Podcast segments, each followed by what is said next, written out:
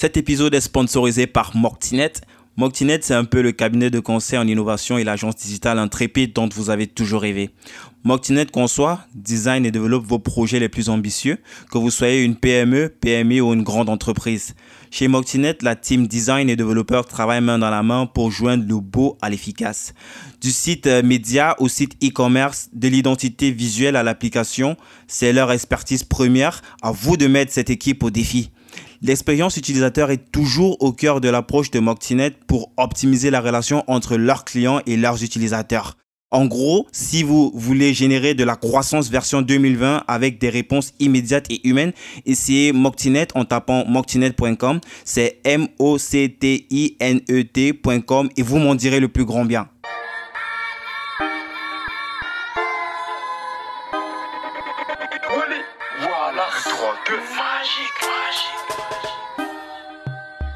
Je suis Guy Berthold et j'ai le plaisir de vous présenter le podcast 10 000 codeurs. L'émission qui met en lumière les jeunes, les experts et les sponsors acteurs de la triangulaire de notre modèle d'éducation et d'insertion de la jeunesse africaine dans les métiers du numérique. Je vous proposerai sous forme d'interviews sans filtre de rentrer dans leur histoire, dans leur quotidien. L'objectif sera de favoriser partout en Afrique l'insertion professionnelle et l'employabilité des jeunes et des femmes en apportant une qualification dans des métiers créateurs de valeur liés au numérique. Je vous serai très reconnaissant de partager ce podcast autour de vous, de laisser une évaluation 5 étoiles avec un gentil commentaire sur iTunes. Ça aide énormément à monter dans les rankings et donc d'être découvert par de plus en plus de gens. Bienvenue sur le podcast 10 000 codeurs.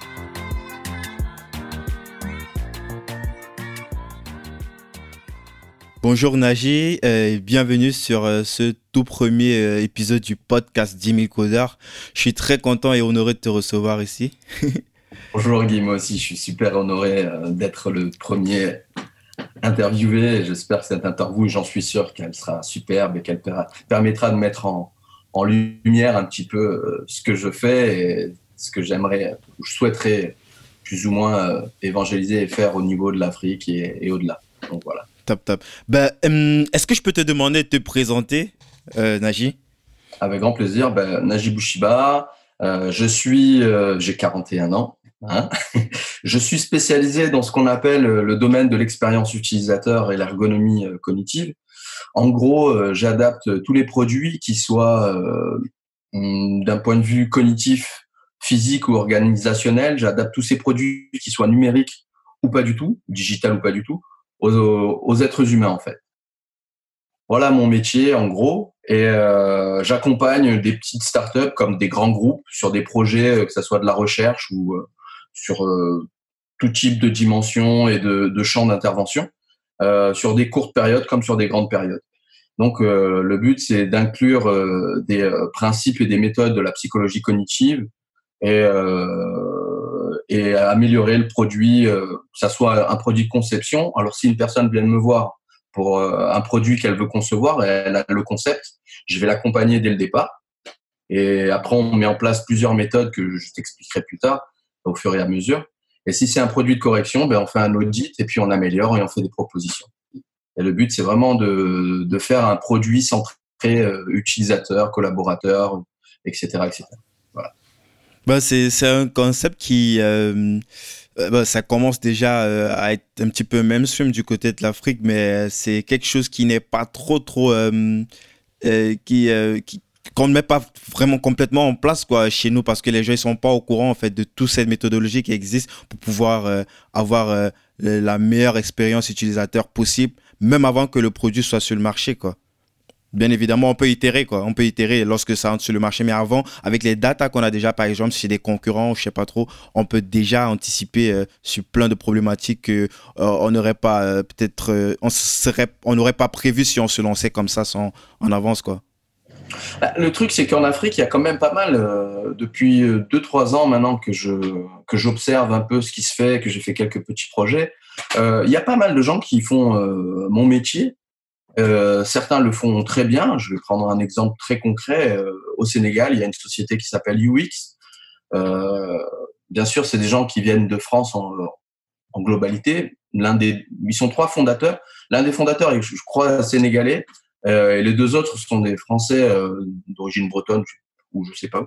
Mais ils font les choses plus ou moins bien. Après, comme tu disais, on n'est pas trop habitué à mettre ça en place. Pourquoi? Parce que ce qui est plus facile à faire, c'est de regarder ce que font les autres, de refaire ce que font les autres et de proposer. Après, on a beaucoup de chance dans le continent, c'est que les gens innovent de manière utile. C'est-à-dire qu'ils vont faire un produit en regardant déjà quels sont les usages ou en répondant à un besoin. Ça déjà, c'est entre guillemets faire de l'UX, hein. sans mettre vraiment des méthodes pour euh, améliorer le processus euh, de conception. Mais déjà, euh, cette base-là, elle, elle est là. Donc pour moi, déjà en Afrique, quel que soit le concept, l'expérience utilisateur, le font un peu. Après, il y a cette grosse confusion entre expérience utilisateur et user interface, on va dire des gens qui font du design, qui font des boutons, etc. Il y en a, ils ont la double compétence, mais euh, il y a vraiment des méthodes euh, issues de la psychologie cognitive qui sont très importantes à mettre en place, euh, des neurosciences. Et si tu n'as pas toute cette, tout ce background, on va dire que tu ne pourras pas apporter de manière vraiment totale une plus-value. Mais en Afrique, c'est cool quand même. C'est, un sujet qui m'intéresse beaucoup, tout ce qui a trait à la psychologie, tout ce qui a trait à, à, ces éléments euh, mentaux euh, dont, euh, parfois qui sont dans le subconscient que l'utilisateur lui-même il ne sait pas en fait et c'est quelque chose que je pense qu'on va creuser tout au long de, de, cet épisode et avant j'aimerais un petit peu qu'on aille dans le back-end un petit peu qu'on creuse un petit peu tu, viens d'où? Tu, viens d'où exactement? Ben, moi je suis né à Nice Exactement. J'y vis depuis bah, très longtemps. Euh, je fais mes études là-bas. Je suis d'origine tunisienne, clairement. j'ai fait mes études. En fait, j'ai un parcours assez assez fou parce que j'ai souvent fait mes études par correspondance. Et puis le métier que je fais aujourd'hui, c'est lui qui m'a choisi. C'est pas moi qui l'ai choisi en gros.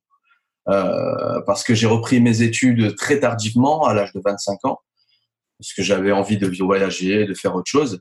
Et euh, ça, veut dire après, ah, ça veut dire après le bac, tu as arrêté, tu as fait ça. une pause? J'ai fait euh, une première année euh, à la fac d'histoire. J'ai eu euh, ma première année d'histoire, et puis à partir de la deuxième année, c'était des choses qui me plaisaient pas. moi, je voulais faire à la base archéologue, et j'aime bien raconter cette histoire parce que quand je suis arrivé en, en deuxième année, la première semaine de cours, on nous dit qu'on va très rapidement faire de l'archéologie. On fait deux cours d'archéologie. Après, on me dit bon ben voilà, vous avez fait deux cours, vous en ferez plus avant la maîtrise. Et moi, ça m'a ça m'a choqué en fait. Je pensais qu'on allait faire ça très longtemps et je me suis dit non, c'est pas possible. Et à partir de là, j'ai fait non. Et je me suis arrêté.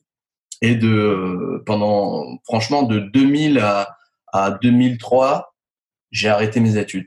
J'ai voyagé, j'ai profité de pas mal de choses. Et qu'est-ce que, qu'est-ce que tu as fait pendant les voyages? C'était juste, juste pour cela couler douce ou c'était des expériences? Tu as bossé où tu étais Tu as fait des petits jobs? Non, j'ai été un peu en Afrique, j'ai été un peu euh, en Europe, j'ai fait beaucoup de musique avec des amis, j'ai, profité en fait, j'ai, j'ai profité de pas mal de choses. Et c'est vrai qu'à à, cette époque-là, j'étais plutôt dans un mode où je voulais, euh, je voulais profiter de la vie avec des copains, avec des avec des euh, comment dire des, euh, des projets dans le, dans le domaine de la musique, dans le domaine du vestimentaire, tu sais tous, tous les projets qu'on peut avoir dans le milieu du hip-hop entre guillemets. Et euh, et puis un jour, je me suis dit non, il fallait que je reprenne mes études, je rentre en France et j'ai commencé à travailler dans le bâtiment en gros. Et puis je rencontre quelqu'un qui est professeur et qui commence à discuter avec moi et qui me dit mais tu devrais pas. Dans le bâtiment là, c'était en tant que qu'artisan Non, non, non, je travaillais euh, dans une euh, enseigne chez nous qui s'appelle Cifré Obona. C'est une sorte de plateforme qui, qui est comme un, euh, une plateforme où tu vas chercher du plâtre, où je remplissais des sacs de sable, des sacs de, de plâtre, etc., etc. Et j'ai fait ça pendant six mois. Et ce gars-là me, ouais, c'était. Ça, c'était, ça, c'est dur là. Ouais, c'était voilà. moi, ça, ça, ça, me rappelle un petit peu, moi, euh, moi, je viens du Cameroun, ça me rappelle un petit peu à l'époque au Cameroun, c'était ce genre de boulot qu'on faisait lorsqu'on voulait un petit peu avoir de l'argent de poche pour aller soit au, ciné ou en boîte. Ça, c'est du dur. Ah ouais, c'est du dur et c'est les, c'est les trucs qui sont durs mais qui payent vraiment bien entre guillemets. Euh, mais euh, voilà, tu, tu, tu. En France, en France. en France. Ouais, ouais, parce qu'on a tendance à parfois négligés, ces petits trucs comme les plombiers aussi. Mm. Certes, c'est pas sexy, mais ce sont des gens qui se font vraiment beaucoup d'argent, parfois beaucoup plus que des ingénieurs. Ah, mais clairement, j'ai des amis qui sont plombiers et qui gagnent très bien leur vie. Et donc, cette personne-là, me, on discute ensemble et je le revois deux ou trois fois, mais il me dit, mais euh, voilà, euh, je vois que tu as un profil un peu, euh, entre guillemets, euh, différent, mais tu faisais quoi? Je fais, ben voilà, je fais mes études et tout. Et il me dit, mais là, tu es en train de perdre ton temps, entre guillemets. Je dis, sans, sans te manquer de, manquer de respect aux gens qui font ça, tu es en train de, guillemets, de perdre ton temps, il faut faire des études, parce que un jour ou l'autre, tu le regretteras. Et il m'a vraiment motivé, ce mec. Et j'ai repris mes études par correspondance, en fait. Et j'ai fait mes études. Et là, c'était dans quoi? C'était dans la sociologie et la psychologie. J'ai fait euh, deux cursus par correspondance entre Nice et Toulouse. J'ai choisi la seule université qui me permettait de faire ça, ce qui était sur Toulouse. Donc je recevais les cours à la maison et, euh, et je bossais le matin parce que à partir après j'ai pu rentrer à la poste comme facteur. Je bossais le matin et l'après-midi je faisais mes cours.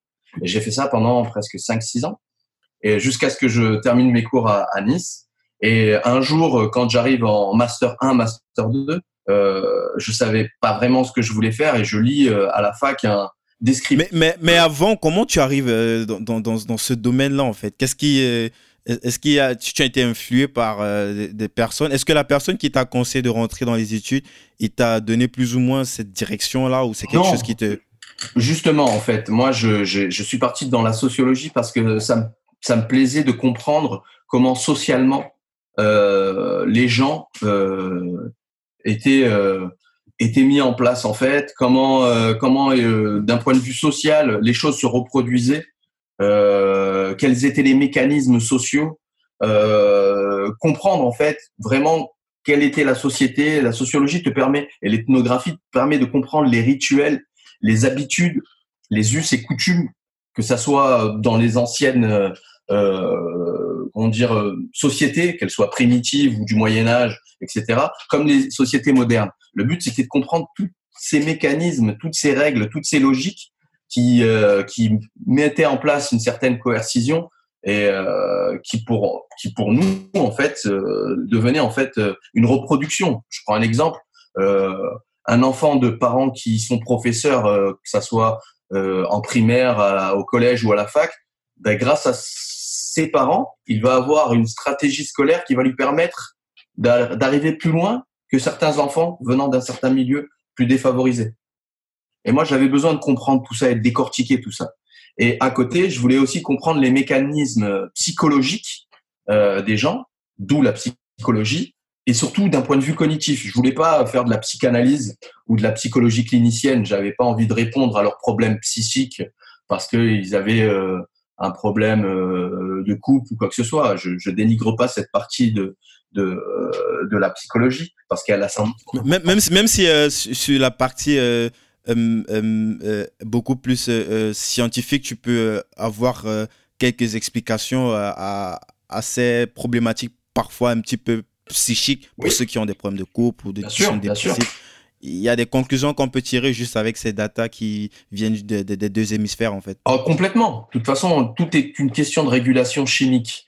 Et euh, il y avait aussi la psychosociale à côté, qui elle est très proche de la psychologie, de la sociologie, et notamment dans tout ce qui est le conformisme, le suivisme, l'influence majoritaire et l'influence minoritaire, euh, toutes ces choses-là. Et j'avais besoin de comprendre en fait les hommes et les sociétés d'un point de vue externe, avec leur euh, leur interaction, et euh, l'homme d'un point de vue interne au niveau de ses émotions, de, ses, de sa cognition, euh, de son comportement, de ses expressions faciales et tous ces trucs-là. En fait, euh, et ça, et un jour, je, je, suis à la fac, je suis en quatrième année et je lis un descriptif d'un master 2 et je me dis mais c'est ce que je veux faire. En fait. Comment ça s'appelle Comment ça s'appelle Ça s'appelait le... master ergonomie cognitive. Voilà. Et euh, le master 2 à Nice, là où j'ai eu de la chance, c'est que l'année où moi j'ai fait ce master-là, euh, il y a eu une fusion entre le master de sociologie cognitive et le master d'ergonomie cognitive. Et ils l'ont appelé master 2 professionnel des sociologies et de l'ergonomie euh, euh, des technologies numériques. Et donc à partir de là, il était tout à fait logique que que je que j'aille présenter mon mon dossier. Il y avait une sélection. Hein. On était quelques quelques-uns à, à, vouloir le faire. Et euh, on a été six à être sélectionnés. J'étais très content. Et depuis, euh, voilà, ça a changé ma vie clairement sur tout. Parce que aujourd'hui, j'ai j'ai un métier que j'adore, qui est hyper important et intéressant et qui peut avoir un impact sur sur pas mal de choses en fait. Et depuis trois quatre ans, en plus, j'ai rajouté des des valeurs encore plus importantes pour moi, qui sont des valeurs éthiques, écologiques, euh, qui sont hyper importantes dans, dans ce monde de technologie à profusion, en fait. Voilà. Donc c'est pour ça que mon engagement envers l'Afrique est encore plus gros, parce que je ne veux pas qu'on... Enfin, je ne souhaite pas, parce que je ne suis pas le seul décisionnaire, mais je ne souhaite pas que l'on fasse de la technologie pour de la techno, en fait. Le but, c'est de faire des produits, des objets utiles utilisable, éthique, écologique, durable, euh, qu'on ne fasse pas, euh, euh, qu'on ne transforme pas en fait le mode de vie en Afrique. On peut habiter dans un village africain, avoir toujours le même mode de vie euh, de, qui existe depuis 50 ou 100 ans, tout en ayant des technologies qui sont importantes et qui nous permettent de vivre de manière bien. C'est c'est vraiment intéressant ça. Moi, euh, euh, ce qui m'a mis les, les, les, pieds à l'étrier sur euh, ce domaine un petit peu euh, cérébraux, c'est un bouquin, peut-être tu dois connaître, de Robert Cialdini, Influence et Manipulation. Influence, ah, je ne l'ai pas lu, mais j'en ai entendu parler. C'est quelque chose d'assez intéressant. C'est un classique chez nous, pour nous, les marketeurs. Et là, tu comprends en fait tous ces différents biais conscients ou inconscients qui en fait euh, dicte tout ce qu'on peut prendre comme décision qui fait qu'on peut apprécier telle chose ou, euh, euh, ne pas apprécier telle chose ou prendre ou par exemple suivre comme tu parlais de suivisme par exemple mmh. preuve sociale et tout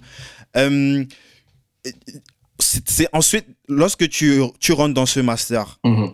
tu ça, ça, a duré c'est un deux ans? Le master 2 a duré un an parce que c'était un master 2 professionnel en fait euh, quand je rentre dans ce master, je me retrouve avec euh, six personnes qui étaient avec moi l'année d'avant, euh, des gens euh, que j'aime beaucoup et avec lesquels, en fait, on s'est serré les coudes pour ben, pour pour avoir notre année. on a rencontré des profs formidables. On en connaissait quelques-uns déjà, mais déjà on rentre dans un monde où, au bout de deux trois semaines, on est conscient qu'en fait, on a pris la meilleure décision de notre vie, en fait. parce qu'on on voit l'importance de ce qu'on est en, train d'apprendre et du métier qu'on va avoir. En fait, euh, plus vous entrez, vous entrez dans un wagon en fait, plus c'était la première promotion. C'est exactement ça en fait. En rentrant plus, on est un peu le, pilote comme ce qu'on est en train de faire aujourd'hui. On est un peu le, test. Et, euh, et en fait, on se, on, on, on, se rencontre au bout de deux, trois semaines, un mois, euh, que en fait, euh, il y a des possibles de malades. On apprend une une nouvelle euh, matière qui nous ouvre vers un champ des possibles de malades.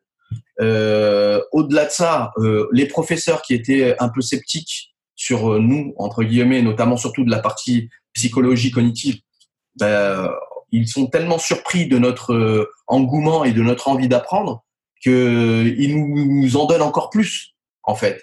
Et ça se passe formidablement bien. On apprend des choses de malades et euh, on, on, découvre en fait euh, un pan euh, de recherche. Moi, je connaissais un peu le domaine de la psychologie parce que j'en avais fait. Au fur et à mesure l'année-là, on découvre que tout en fait est, euh, est fait euh, de manière à ce qu'on puisse le, le, le, le, réaliser, le concevoir pour qu'il soit adaptable à nos aptitudes en fait. Et on apprend au final des choses bien comme des choses moins bien, c'est-à-dire qu'on peut manipuler les gens euh, pour les faire consommer des choses. On peut, euh, on peut surtout les manipuler d'une manière positive comme négative. Euh, on apprend surtout que la psychologie et la sociologie sont à la base de beaucoup de techniques utilisées dans le marketing et dans pas mal d'autres euh, choses. Et puis voilà, ça ne fait que conforter notre choix. Et puis on est surtout euh, content d'avoir choisi euh, de faire ça parce que derrière, on sait qu'on va avoir un boulot. C'est surtout ça la satisfaction. C'est qu'on va avoir un boulot et que ce boulot-là, il est, euh, il va faire que grandir et grossir et nous permettre de d'avoir euh, bah, d'avoir déjà financièrement un, une assise entre guillemets, mais surtout de, de, monter en compétence, de rencontrer encore plus de gens qui vont nous donner encore plus de savoir et de partager ce savoir-là. Enfin voilà, ça a été vraiment une révélation pour nous six. Ça a été génial. Ouais, top. Donc, euh, comme tu l'as bien spécifié, c'est un instrument. C'est pas que c'est bien ou que c'est mal, c'est l'utilité de ça. C'est comme euh, tu prends un couteau, tu le donnes à un boucher, il te fait des petits morceaux de trucs, ou tu prends ce même couteau, tu le donnes à un, à un fou furieux et puis il assassine des gens. Donc c'est un instrument et puis euh, c'est à chacun de prendre ça de façon euh, avec son éthique pour faire pour avoir les résultats qu'il souhaite avoir en fait. Et Complètement. là, tu, tu sors de là, c'est en 2011 si je me trompe pas. Je sors de là, c'est en 2011 exactement. C'est quoi ta première expérience? Alors ma première, en fait, à la base, je devais faire une thèse sur la robotique, euh, clairement. Euh, et en fait, c'était euh, le sujet était tout simple, enfin tout simple, était de comment faire passer le robot de d'agent à acteur en lui permettant par des vagues de description ethnographiques sur des boucles très précises, c'est-à-dire des anniversaires, le deuil, une naissance, une rencontre entre deux personnes, etc euh, euh, implémenter tout ça euh, dans les robots et leur permettre de comprendre les émotions et de, de capter ces émotions-là avec des expressions faciales, des postures, etc. Et rendre les ordinateurs de plus en plus proches, enfin, qui puissent comprendre nos émotions. Et euh, moi, je voulais travailler sur ça. Donc, j'avais un professeur qui était super chaud, euh, qui m'a qui m'a suivi, qui m'a aidé à rédiger ma proposition de thèse. Et j'avais eu une offre euh, en Angleterre à Leeds exactement euh, avec euh, avec une société et une université. Et au bout de quatre mois, en fait, ça s'est pas fait. La société s'est désistée parce que moi, je voulais faire une thèse cifre, être à la fois dans une société tout en étant à l'université. Et finalement, ben, j'ai perdu du temps. Et il voulait, il voulait t'embaucher dessus? Ben, En fait, le truc, c'est que la, la, thèse cifre, c'est tu as une société qui, qui a soit un sujet et toi, tu t'agglomères à son sujet, soit c'est toi qui apportes un sujet et elle, elle t'apporte, euh, elle, elle t'accompagne. exactement. Elle t'accompagne, mais le truc, c'est que tu travailles 50% euh, pour la société et 50% sur ta thèse. Donc voilà. Et, euh, et finalement, la, la société s'est désistée. Et moi, j'ai perdu 4-5 mois comparé à mes, à mes collègues, qui eux étaient déjà euh, en train de travailler pour la plupart. Et donc, je me suis lancé en indépendant. Et j'ai eu la chance très très rapidement d'avoir un ami qui m'a sollicité euh, pour une boîte qui euh, en fait fait du euh, euh fournit une application à des métiers spécifiques comme des gens qui travaillent dans dans la climatisation, des techniciens en fait. Et on, peut on peut citer on peut citer la boîte s'appelle CMI. Le nom de la boîte. CM2I. elle est sur Nice, elle existe hmm. depuis 40 ans à peu près ou 30 35 ans. Et euh, il m'a sollicité, on en a discuté ensemble et il m'a sollicité pour euh, plus ou moins déjà faire un audit et faire des propositions et des améliorations parce que l'application était euh, vraiment vraiment euh, vieillotte, on va dire. Euh, et elle avait un design très vieux. D'un point de vue ergonomique, c'était une perte de temps. Et puis les gens ont surtout utilisé des, des, des applications hyper user-friendly, comme on dit, hyper ergonomique avec une expérience utilisateur optimale. Et là, ils passaient de ça à leur euh, application métier euh, quand ils travaillaient et c'était horrible. Et lui savait qu'il y avait un, un coût euh, en termes de perte de, de, clients, en termes de, et de conversion. Oui, parce qu'après, eux, ils travaillaient sur, euh, sur pas mal de choses. Ils avaient un back-office plus euh, cette application qui permettait de gérer les rendez-vous et de dire euh, il faut aller là, pouvoir faire signer euh, le, le devis, etc., etc. Et donc j'ai travaillé sur ça pendant un mois et demi. J'ai pu faire à la fois déjà un audit, puis les accompagner sur les guidelines Google pour les faire monter en compétences et, et les aider sur tout ce qui est la partie user interface. Et ça a été une très très belle ma première expérience qui m'a permis de me mettre le pied à l'étrier. Et puis à partir de là, j'ai eu plusieurs expériences au fur et à mesure. J'ai toujours été en fait très. Dès que j'ai compris que je pouvais pas euh, faire ma thèse, j'ai commencé à faire un travail de prospection tous les jours, où j'envoyais entre 200 et 300 mails à des sociétés. Mais, mais comment, comment est-ce que le, déclic, en fait, comment est-ce que. Parce que la plupart des gens devaient réfléchir, ouais, il faut trouver un job, il faut écrire un CV. Comment est-ce que le déclic se fait de directement, ah, j'ai pas de thèse, j'ai pas de truc, j'ai perdu cinq mois et je me lance en freelance? Comment est-ce que le déclic se fait, en fait? Ben, Le déclic se fait parce que tu n'as pas le choix. Clairement, il faut payer ton loyer. Certes, certes tu n'as pas le choix, mais euh, comme la plupart des gens, tu réfléchis pas en mode euh, je vais écrire plus de CV pour potentiellement être embauché par une entreprise bah, Il y a eu ce formidable, enfin, il existait déjà, mais il y a eu LinkedIn que j'ai commencé à, à, utiliser énormément. Ça a été pour moi un moyen de déjà de me faire un réseau, de me faire connaître, euh, de, de me faire voir par les gens, de me rendre visible. Euh, ça m'a permis aussi, euh, j'ai mis pas mal de stratégies en place, euh, stratégies en place très numériques, hein, où euh, j'allais sur un site pour connaître toutes les sociétés qu'il y avait à côté de Nice. Il y a une ville qui s'appelle Sofia Antipolis, c'est une sorte de, de Silicon Valley européenne entre guillemets, où il y a pas mal de boîtes. Et en ayant euh, leur euh, leur leur nom, leur adresse mail, je pouvais aller directement sur le site, aller voir les mails des, des personnes qui, qui me paraissaient importantes et envoyer des CV. C'était un gros hacker, toi. ouais. J'ai envoyé des CV, j'ai envoyé des CV, et puis j'allais me présenter. Dès qu'il y avait un truc, euh, dès qu'il y avait euh, des ateliers, des workshops, euh, euh des réunions, euh, des meet-up, des, des, soirées, j'allais. J'y allais, j'y allais. Le but, c'était de me rendre visible. et très rapidement, j'ai pu entrer en contact avec des SS2I qui m'ont permis d'avoir mes premières, mes premières expériences derrière, tu vois. C'est magnifique ce que tu es en train de raconter là, en fait, parce que euh, la plupart des gens, ils, ils sont en mode, euh, ils écrivent un CD, puis ils envoient en espérant d'avoir un retour. Toi, tu as hacké en fait le système, quoi. Tu pars, et c'est pour ça que j'adore aussi ce média LinkedIn, parce que là, tu peux avoir euh, toute la structure d'une entreprise et puis directement aller piquer vers celui qui a le pouvoir de décision, puisque c'est lui qui t'embauche, quoi.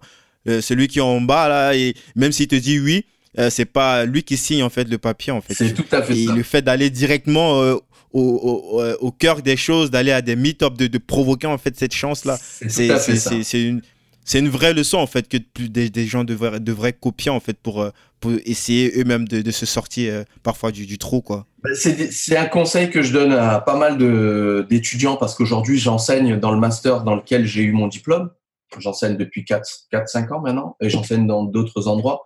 Et c'est la, c'est la stratégie que je leur donne. Je leur dis, même avant d'avoir votre diplôme, allez voir les entreprises qui vous intéressent. On a LinkedIn. LinkedIn, tu cliques sur l'entreprise.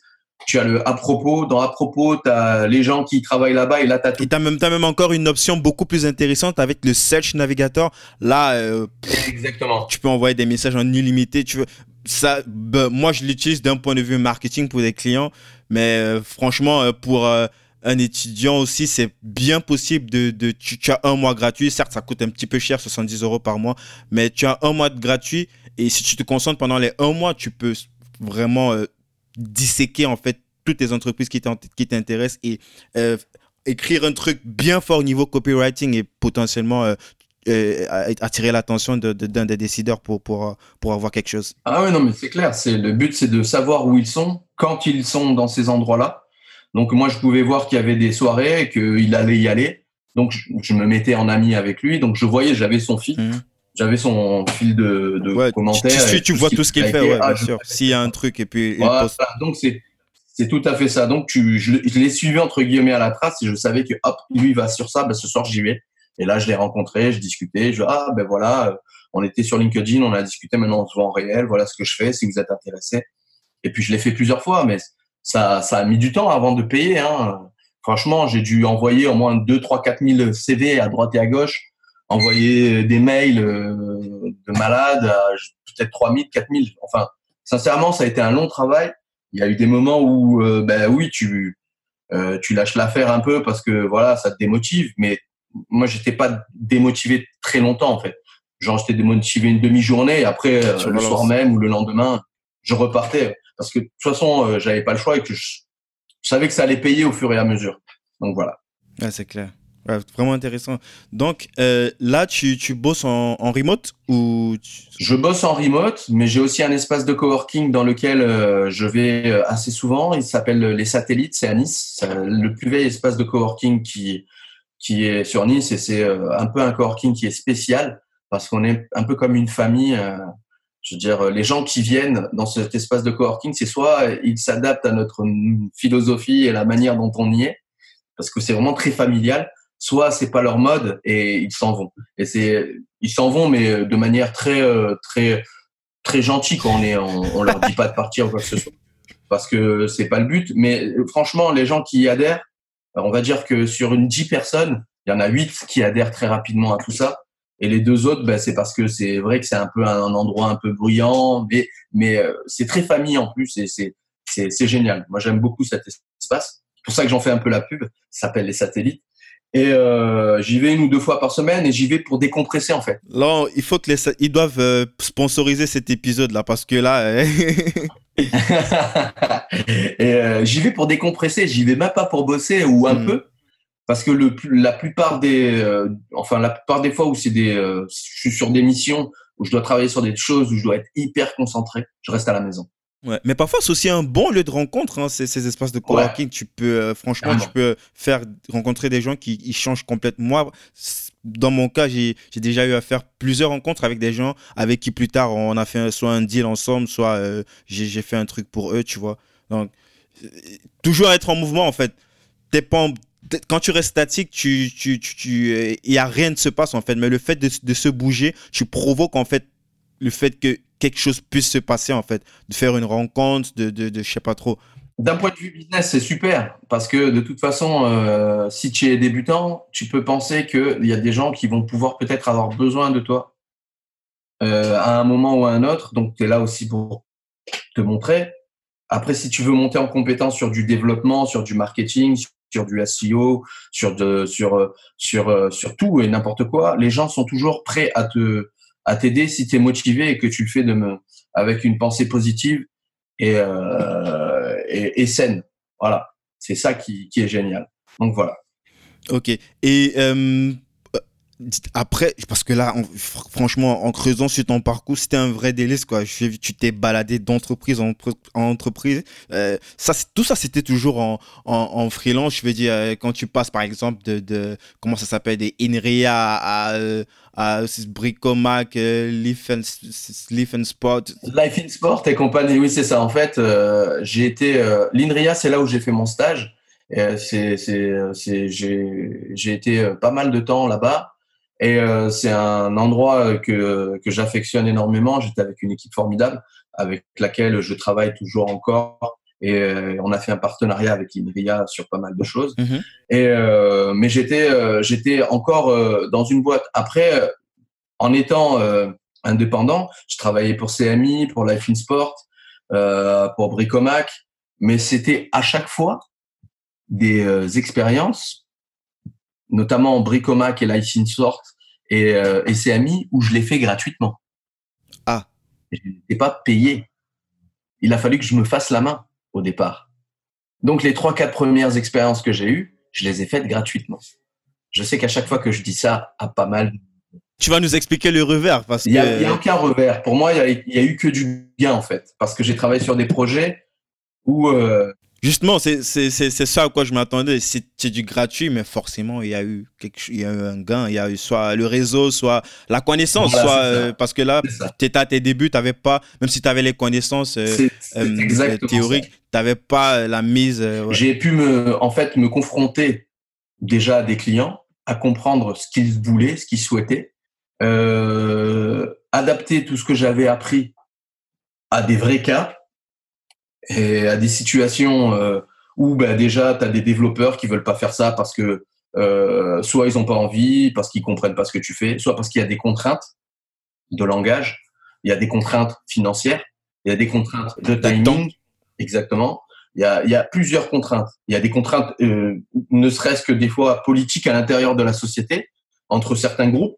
Donc le but, c'était, ça m'a permis de de, de, découvrir tous ces mécanismes, de savoir très rapidement découvrir qui est la personne, qui est vraiment la personne qui décide, euh, celle que tu dois entre guillemets te mettre dans la poche, celle qu'il faut, avec laquelle il faut parler et rassurer, celle qui t'as pas besoin de rassurer. Et en fait, avec ces expériences-là, j'ai j'ai commencé à apprendre ça. Ça pas ça m'a ça m'a permis de, de comprendre euh, que euh, j'étais pas le sauveur en fait, que j'arrivais pas avec mes mes connaissances et que j'allais faire euh, euh j'allais tout changer. Non, qu'il fallait déjà euh, ben, faire comprendre aux gens pourquoi j'étais là, quel était mon métier, puisque ça a été une évangélisation de mon métier, et que je n'étais pas là. C'était les débuts. Voilà. C'était encore les débuts. Ouais, au-delà des débuts, c'est que les gens, en fait, euh, ils pensaient que j'allais leur rajouter une couche de travail, euh, que j'allais tout faire et que c'est moi qui allais décider. Non, je leur, je leur disais non, je ne décide pas. On décide ensemble. Et moi, de toute façon, vous êtes ceux qui êtes euh, au centre de, du projet. Vous savez le projet, vous connaissez le projet mieux que moi. Donc, le but, c'est que vous me donniez déjà euh, toutes ces informations et que moi, par le biais de tout ça, avec vous, on décide plus ou moins ce qu'il y a à faire. Et euh, franchement, ça m'a permis euh, de mettre un pied dans le, dans le monde du travail, clairement. Donc, mes trois premières expériences ont été gratuites. Après, au fur et à mesure, j'ai commencé à faire payer. Comme j'ai pris de l'assurance. Et t'as rendu, as rendu les premiers patrons vraiment très contents. Voilà, exactement. ils étaient contents. Et puis, ils ont surtout, derrière, ils m'ont euh, euh, comment dire, ils, ils m'ont permis d'avoir accès à notre réseau. Ils, euh, ils m'ont permis d'avoir des, des, des, des, recommandations, des gens auxquels ils ont dit oui, n'hésite pas, il est bon, etc. Et même si ça n'a pas pu se faire sur certaines choses, moi, ça m'a permis déjà de, de prendre de l'assurance dans, mon métier et dans ce que je, pouvais faire. Donc voilà. Top. Euh, il y a tellement de questions que j'ai à te poser. Là, je constate que là, on a déjà fait euh, pratiquement plus de 30 minutes. Euh, l'idée, en fait, c'est aussi de, parler de 10 000 codeurs, de ton impact, de comment est-ce que tu as rejoint 10 000 codeurs. Mais avant, j'ai encore une, deux questions que je vais te poser sur une expérience que tu as eue à Simplea. Tu as bossé là-bas en 2013, d'après ce que j'ai vu. C'est ça.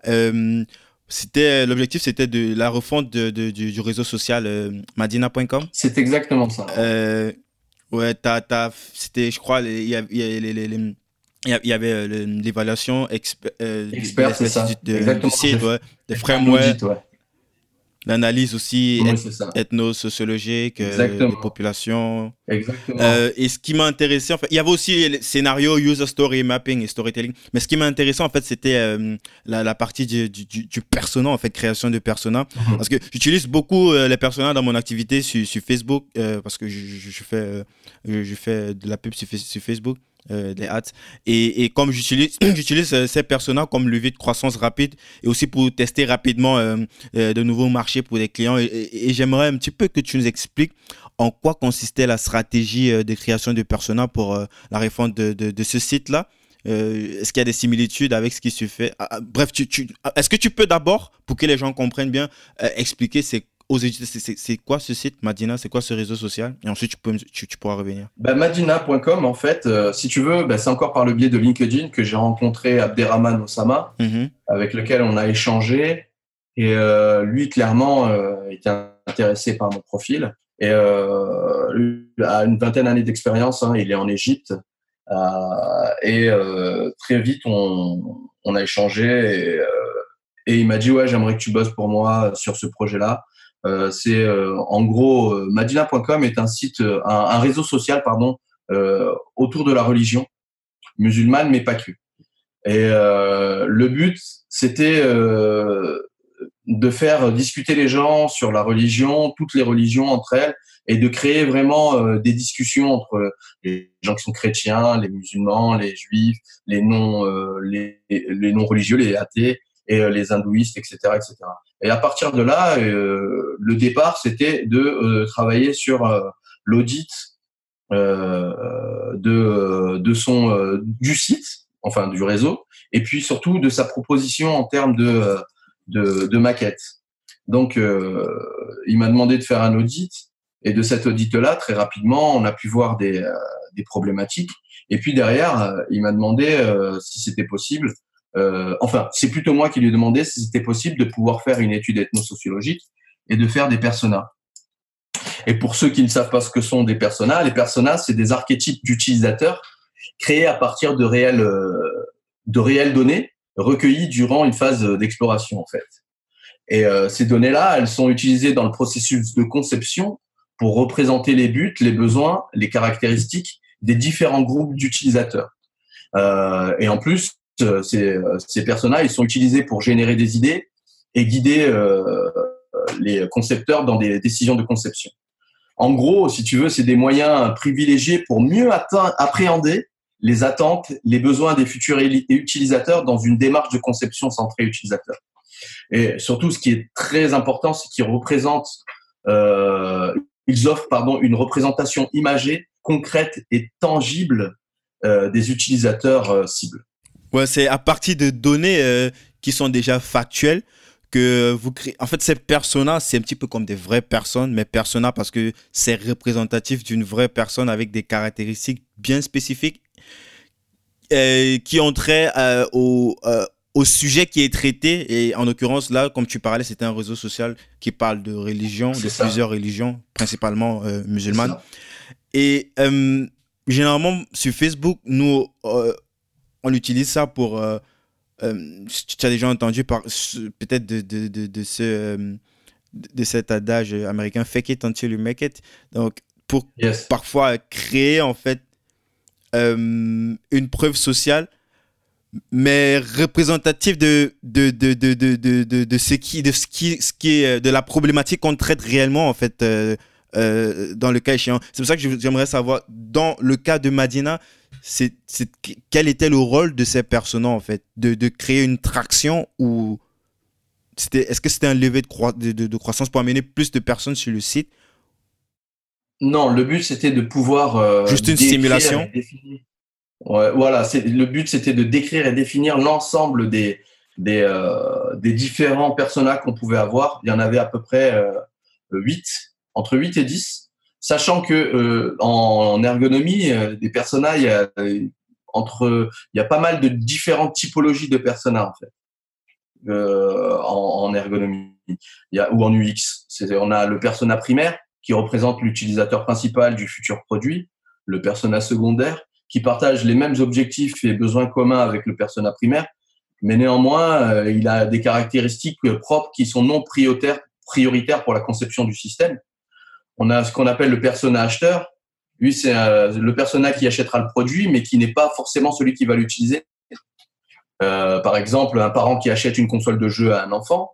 On a le persona supplémentaire qui représente l'utilisateur principal du produit. Cependant, ses besoins peuvent être pris en compte, mais ils, ne peuvent pas être pris en compte, pardon. Mais il permet à l'équipe de conception de s'assurer qu'aucun utilisateur n'a pas été mis de côté. Et enfin, on a le persona concerné qui n'est pas l'utilisateur final du produit, mais qui sera directement concerné par, l'utilisation de celui-ci. Par exemple, un patient euh, qui reçoit des soins et qui peut être affecté par le, produit ou le logiciel utilisé par le personnel soignant. Puis on a le personnel négatif ou exclu qui représente l'utilisateur qui n'est pas la cible du système.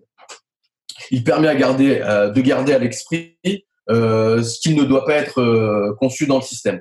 Tu vois, déjà, il y a ça. Nous, ce qu'on voulait, c'était pouvoir définir persona euh, qui peut être euh, qui peut être chrétien ou chrétienne, qui habite en Europe ou dans le monde arabe. Le persona qui est musulman et qui peut avoir une particularité qui peut être de, de, de l'école malékite celui qui peut être de l'école en Bali. Donc, c'est des gens qui peuvent avoir des, des visions différentes. Et le but, c'était de les, de les confronter à la, au réseau social et de savoir quelles différentes discussions ils pouvaient avoir. Est-ce que le, réseau pouvait répondre à leurs besoins euh, d'un point de vue fonctionnalité, d'un point de vue utilisabilité, usage, d'un point de vue partage, coopération, euh, etc., etc. Donc, euh, et aussi en termes de modération. Euh, commencer à réfléchir sur le persona troll, la personne qui peut troller euh, dans un réseau social. Donc, on a dû faire tout ça et surtout, euh, ce qui était intéressant, c'était de savoir quels étaient les sujets qui étaient entre guillemets tabous, quels étaient les sujets que les autres voulaient connaître de l'autre. Et il y a la culture qui est importante. La culture en Europe, déjà, elle est diversifiée selon les pays. Euh, mais on peut dire qu'il y a une culture entre guillemets européenne. Mais euh, je veux dire, la culture en Roumanie, elle est un peu différente que la culture en France. la culture au Moyen-Orient, elle est différente que la culture au Maghreb. Et, et, et, tout ça, il fallait le comprendre, il fallait euh, du moins déjà le relever, faire des personnages pour pouvoir les confronter dans des discussions, dans des échanges et aussi sur euh, l'interface. Ah, c'est vraiment très très très intéressant ça.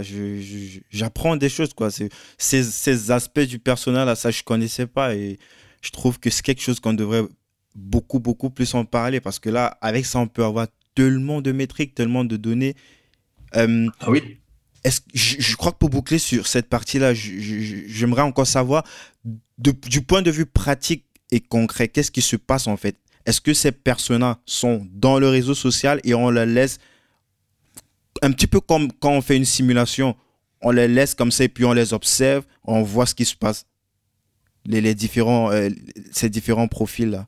On les confronte lors de la conception et même auparavant, quand on est en mode idéation, on se dit voilà, ce personnage-là, euh, il est comme ça. Euh, on va dire par exemple très concrètement euh, Yasmina, 18 ans, qui se cherche dans la religion, qui est enfant de parents musulmans, donc a fortiori musulmane elle, mais elle n'est pas pratiquante. Elle veut aller sur ce réseau pourquoi? Peut-être pour approfondir sa connaissance de la religion, Mhm. peut-être au départ. Alors comment on va pouvoir lui permettre d'approfondir euh, sa connaissance de la religion? Quelles sont les fonctionnalités qu'on pourrait mettre en place? On part d'un besoin d'un persona et on va vers une fonctionnalité. Le but, c'est de réfléchir sur toutes les différentes possibilités de fonctionnalité. Mhm. Et euh, là, c'est une fonctionnalité, mais peut-être qu'elle a envie de rencontrer d'autres personnes. Peut-être qu'elle a envie de rencontrer d'autres personnes. Ces personnes-là, elles sont pas forcément euh, religieuses ou musulmanes et euh, quels seraient les sujets euh, qu'elle souhaiterait mettre en place. À partir de là, ben, peut-être qu'il faudrait avoir un forum de discussion. Donc, fonctionnalité forum, etc., etc., etc. Le but, c'est de savoir ou d'imaginer ce que le persona pourrait souhaiter, mais en fait, on l'imagine même pas parce que c'est des questions qu'on a déjà posées aux gens. Et ces questions-là, on a eu pas mal de réponses et on fait euh, entre guillemets euh, une moyenne. Croiser les réponses, quoi.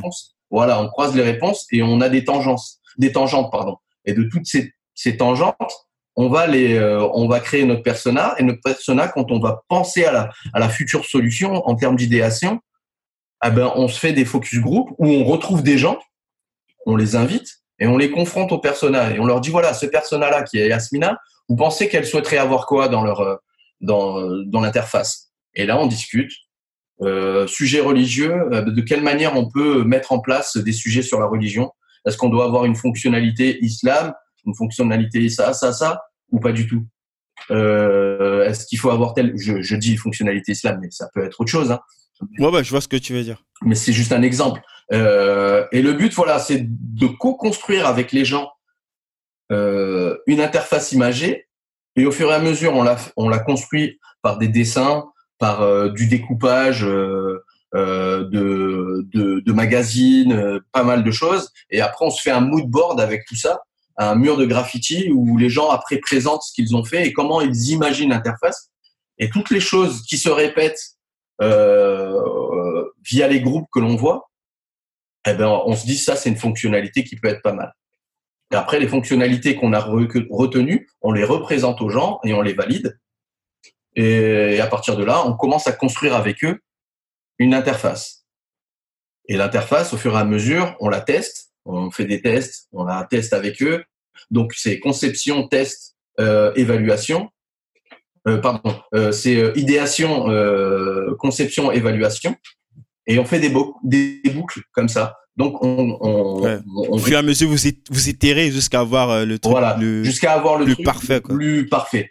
Soit on est juste sur des petites fonctionnalités, et là on fait des guérillas testing, et on est en ligne UX en termes de construction. Mhm. Soit euh, et, et, après on fait un gros ah donc le produit il est pas fini en fait c'est euh, après tout cela que vous faites un truc plus propre quoi ça veut dire c'est avec des fonctionnalités euh, basiques quoi mais qui permettent déjà de voir si le truc intéresse ou pas, quoi. Il y a différentes typologies de méthodes. On peut soit, euh, comment dire, euh, avoir, le, avoir les gens, voir les gens et voir leurs besoins et à partir de tous les besoins créer l'interface. Ouais, ça c'est clair déjà. Je veux dire, euh, au moment euh, de, la, phase test ou split testing, je sais pas trop, euh, là c'est pas le produit fini quoi. On est toujours avec le, on est toujours dans le lean en fait. Oui, c'est ça. ça c'est justement ce que j'étais en train de t'expliquer, c'est qu'il y a plusieurs manières de faire. Il y a la manière où tu vas voir les gens et derrière tu tu recueilles. Tu vas voir si le, ton produit que tu as imaginé va répondre aux besoins des gens, mais tu discutes et après tu conçois. Soit tu lances déjà ton produit et tu l'améliores au fur et à mesure. Soit tu le crées avec les gens et euh, tu fais des améliorations petites et après tu testes sur un gros test utilisateur pendant une heure et demie sur 15, 20, 30 personnes. Après, tu as différentes méthodes. Tu as la méthode RIT. La méthode RIT, c'est une méthode qui, qui, dit que si cinq testeurs euh, arrivent à tester euh, l'outil et ne remontent pas des problèmes, c'est que c'est bon, c'est que le produit est nickel et que tu peux le, tu peux le lancer. C'est-à-dire que tant qu'il n'y en a pas cinq qui ont testé et qu'il n'y a aucun problème qui est relevé au bout de cinq personnes, c'est-à-dire que si la première est test, c'est OK, la deuxième est test, c'est OK, la troisième est test, c'est pas OK, tu repars sur une boucle de cinq personnes. Jusqu'à ce que les cinq personnes qui testent le produit ne relèvent pas des problèmes, euh, entre guillemets, majeurs. Donc voilà, mais tu as plusieurs méthodes, entre guillemets. J'espère que, j'espère que ça va vraiment inspirer plus d'un. Il faut que les gens se lancent euh, en Afrique dans ce genre de domaine. En plus, il n'y a pas encore du monde. Quoi. Les premiers, un peu comme toi, les pionniers, ils vont se faire. Sincèrement, il y a pas mal de gens qui travaillent dans l'UX en Afrique. Hein. Sincèrement, euh, l'Afrique du Sud, déjà, c'est un pays où c'est en place depuis longtemps. Les pays anglophones euh, l'utilisent. Le Kenya, c'est un pays où il y a de l'UX ils ont trop d'avance au euh, Tu regardes, il y a le Sénégal, je parlais de UX au Sénégal, mais en, en Éthiopie, euh, je suis entré en contact avec une société qui fait euh, des jeux vidéo et ils ont une personne qui fait de l'UX chez eux. Au Maghreb, que ce soit au Maroc, en Algérie ou en Tunisie et en Égypte, voire même en Libye, mais j'ai pas eu de contact parce que la Libye, malheureusement, en ce moment, c'est pas trop ça. Mais il y a des gens qui le font. Après, ils utilisent des méthodes, enfin, ils ont un process qu'ils utilisent où les méthodes sont déjà des méthodes déjà bien connu. C'est-à-dire que on fait un peu de, de, de recherche utilisateur, mais c'est très rapide. On va dire qu'on va plutôt euh, créer des proto-personas, c'est-à-dire qu'on part de nos propres idées, de nos propres connaissances. Ces proto-personas, après, euh, ben, on va faire, euh, on va les confronter un petit peu sur de la conception de, de, de nos, de nos, de nos maquettes. Mais les maquettes, en fait, on les crée nous-mêmes, on les teste peu. Et après, on lance le produit et peut-être à partir de là, on va faire des tests, mais pas vraiment. C'est des choses qui se font un peu aussi ici. Tu vois, même en France, euh, euh, quand on fait des tests utilisateurs en France, par exemple, il n'y a pas très longtemps, on a été contacté par une boîte sur Paris pour des tests utilisateurs où les personnes font des tests sur deux personnes, alors qu'il faut vraiment euh, minimum pour relever entre guillemets 50 à 60% ou 70 des, des, des problèmes, avoir au moins huit personnes pour faire des tests. On peut faire des, des, petits, des guérilla testing sur des petites fonctionnalités ou sur une page. Avec, euh, et c'est rapide, hein, ça dure 5-10 minutes, mais sur 5 à 10 personnes, tu vois. Parce qu'au moins, tu as, as des vraies données, entre guillemets. Surtout que tous ces tests-là, derrière, on les quantifie. C'est-à-dire qu'on on, on crée des scénarios avec des questions euh, ouvertes et fermées, mais aussi des questions avec des échelles allant de 1 à 5 qui représentent pas du tout euh, satisfait à tout à fait satisfait. Et ça, ça permet de quantifier l'expérience utilisateur. Parce qu'après, on fait une moyenne de, euh, des données qu'on recueille. Donc voilà. Mais en Afrique, il y a de l'UX, je le sais, je l'ai vu. Mais le, le but, c'est d'apporter encore plus de, de, ouais, de démocratiser ça au max, quoi, que ça, exactement, apporter des méthodes les utiliser, les confronter, les améliorer. Euh, il y en a plein des méthodes euh, en design, il y en a vraiment beaucoup. Et surtout utiliser les bonnes au bon moment euh, et de manière optimale. C'est surtout ça. Et que surtout que dans les startups ou dans les grands grands comptes et les boîtes, les gars se disent notre produit, s'il faut qu'il soit au top, il nous faut une personne qui fasse de l'expérience utilisateur. Voilà. Mais ça se fait de plus en plus. Franchement, ça se met bien en place. Top, top.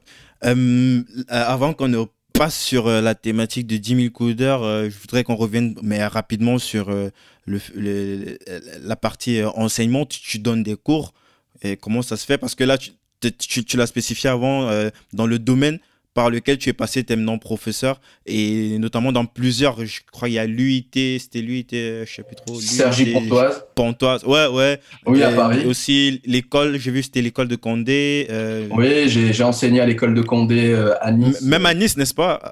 Oui, oui, c'est ça. À l'école de Condé l'année dernière à Nice, j'ai enseigné dans un master euh, de design.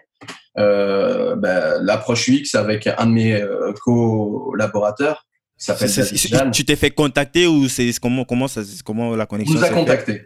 On m'a ah, contacté et euh, et euh, on m'a on m'a contacté sur LinkedIn clairement et ça a toujours été comme ça.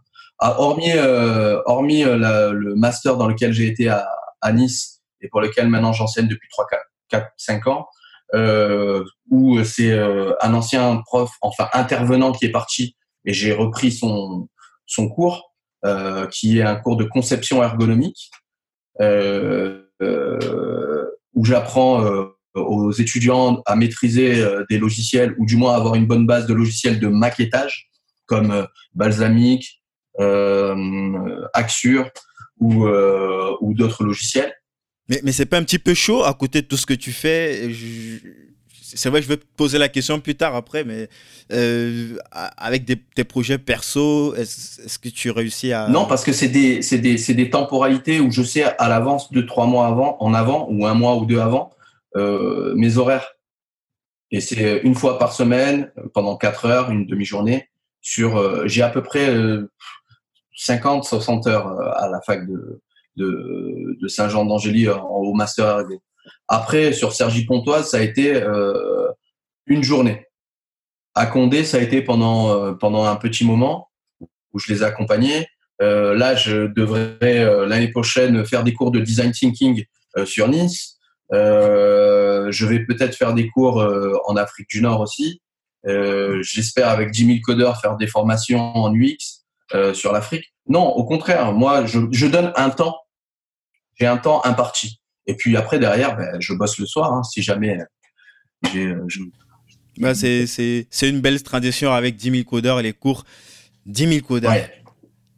Euh, j'ai rencontré vraiment. Euh, je sais pas si tu as eu euh, l'occasion ou le temps d'écouter un petit peu mon échange avec Douglas. Non, je n'ai pas eu cette chance-là ces derniers temps. je suis en mode full. je, je, regarderai, j'écouterai, j'écouterai l'interview. Je ne l'ai pas dit au début de l'interview, donc euh, j'ai euh, mon propre podcast qui s'appelle euh, Débrouillard, où j'ai fait la rencontre avec, avec cet homme, avec ce, ce Power Man. exactement, ouais.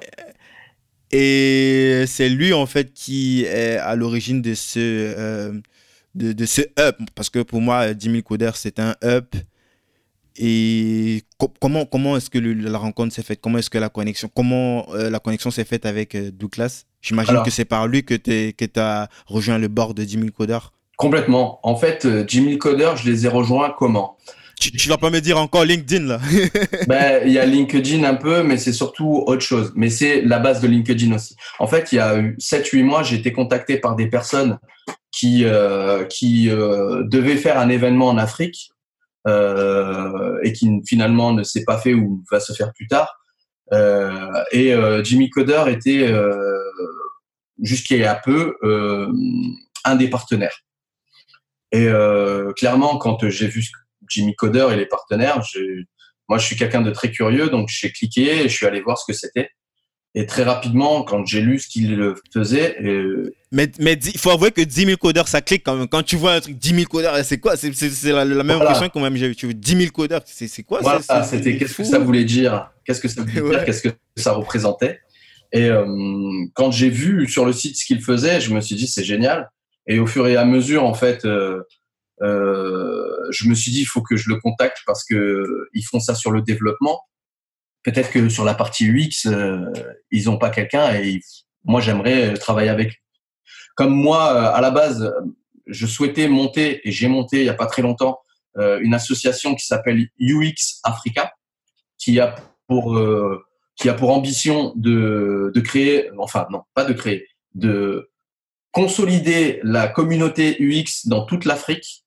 Donc mon but c'est d'avoir des UXeurs de partout, de savoir qui ils sont Et si jamais j'ai des projets et que je ne peux pas les faire, par exemple en Guinée ou euh, au Sénégal, ben, de leur dire voilà, euh, moi je connais des gens, ou même je vous mets en relation avec des gens qui sont très bons, qui travaillent très bien, et euh, ils sont directement dans le pays. mais aussi, j'ai créé cette, cette association-là pour faire de l'Afrique le hub de l'UX, pour, pour connaître les forces de l'UX et permettre euh, que chaque startup puisse se dire il faut que l'UX soit intégré là-dedans pour euh, remonter ça au gouvernement parce que les gouvernements ne connaissent pas ça, ne savent pas que ça existe ou s'ils le savent, ils ne connaissent pas l'importance de, de cette de cette de ce métier. Et, euh, et j'ai su très rapidement que Jimmy Coder était euh, était important dans ma dans ma quête à avoir de la visibilité et, euh, et à transmettre ma vision et mon envie. Et quand j'ai échangé avec euh, Douglas très rapidement, j'ai pu voir qu'il avait la même vision que moi, euh, voire même il avait eu bien auparavant vis-à-vis du développement, euh, notamment sa vision de, former 500 000 personnes jusqu'à 2025 dans le domaine de l'IT avec un métier derrière.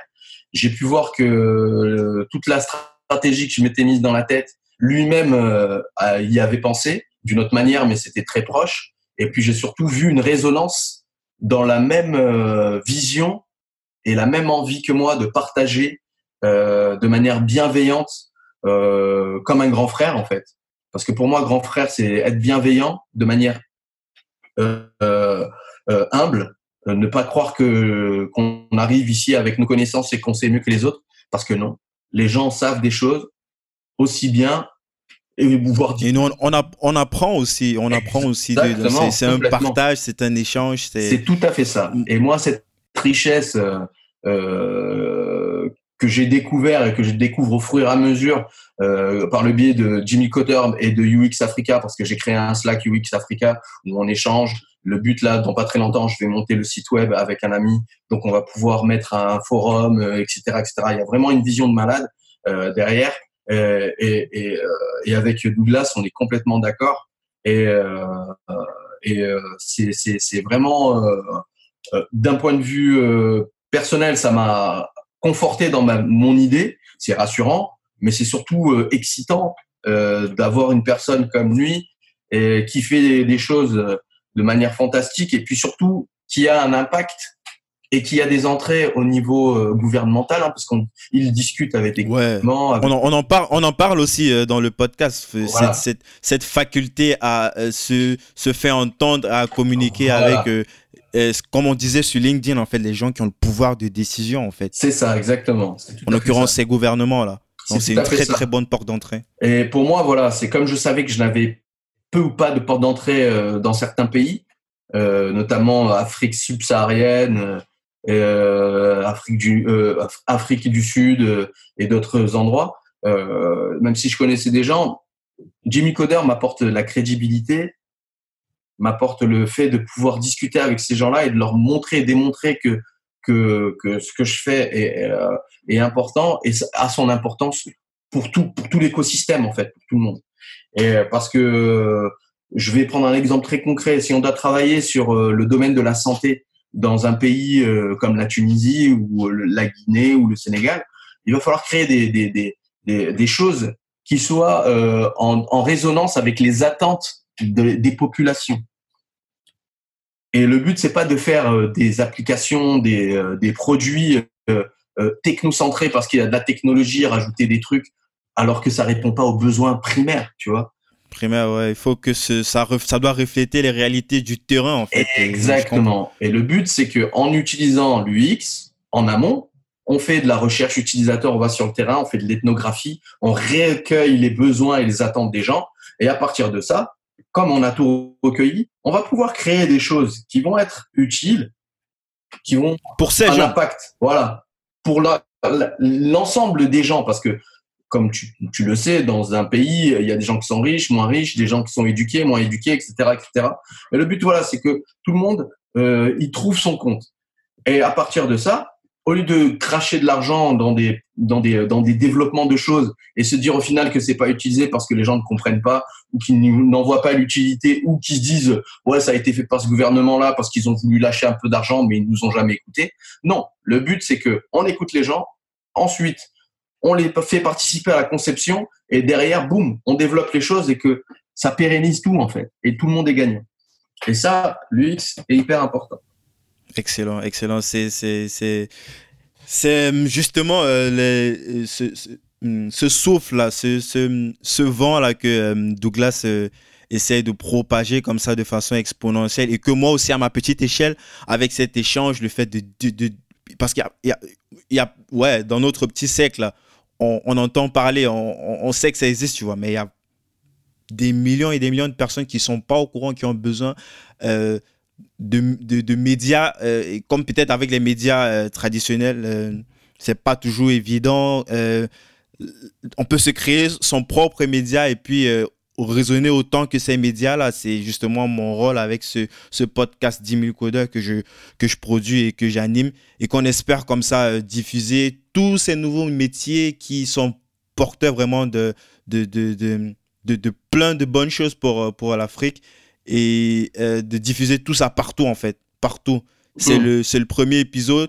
Euh, il y aura d'autres épisodes avec encore avec d'autres métiers autant passionnants que ce métier de, UX designer et avec la partie aussi cognitive. Donc euh, est-ce que je peux te demander quel est ton aujourd'hui c'est quoi ton ton rôle et ton taf dans 10 000 codeurs? Alors, mon rôle dans Jimmy Coder, c'est euh, en gros être le lead UX, c'est-à-dire former, évangéliser, expliquer, apprendre, euh, se montrer et expliquer ce que ce qu'est l'UX. Voilà. Euh, sachant que je peux ne pas être le seul UX designer chez Jimmy Coder. Moi, mon, c'est un rôle de lead, comme j'ai pas mal d'années d'expérience et que et que on, s'entend super bien avec Rodrigue, avec euh, pardon Douglas, pardon. Rodrigue, c'est une autre personne.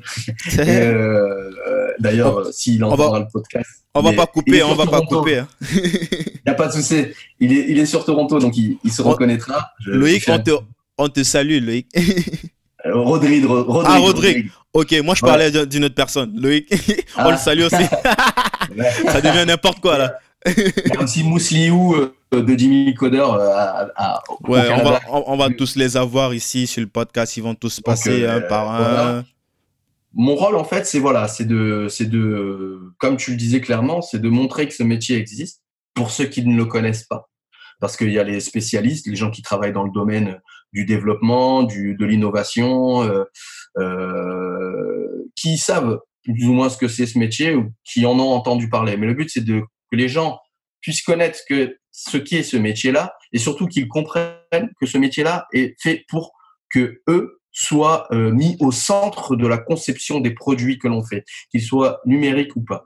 Donc, en gros, euh, nous, notre travail, enfin moi, mon travail dans, dans, dans, dans, Jimmy Coder, c'est vraiment de, de, de, mettre au plus haut euh, l'UX et dire que c'est un, un, un métier qui est aujourd'hui central, hyper important, et qui travaille main dans la main avec toutes les autres spécialités qu'il y a dans le domaine euh, de l'IT, quoi, de l'innovation, des technologies numériques euh, ou, pas, et euh, ou des, quelle que soit la technologie, et qu'on peut adapter ça de manière infinie, sachant qu'il y a aussi ce qu'on appelle l'UX stratégie.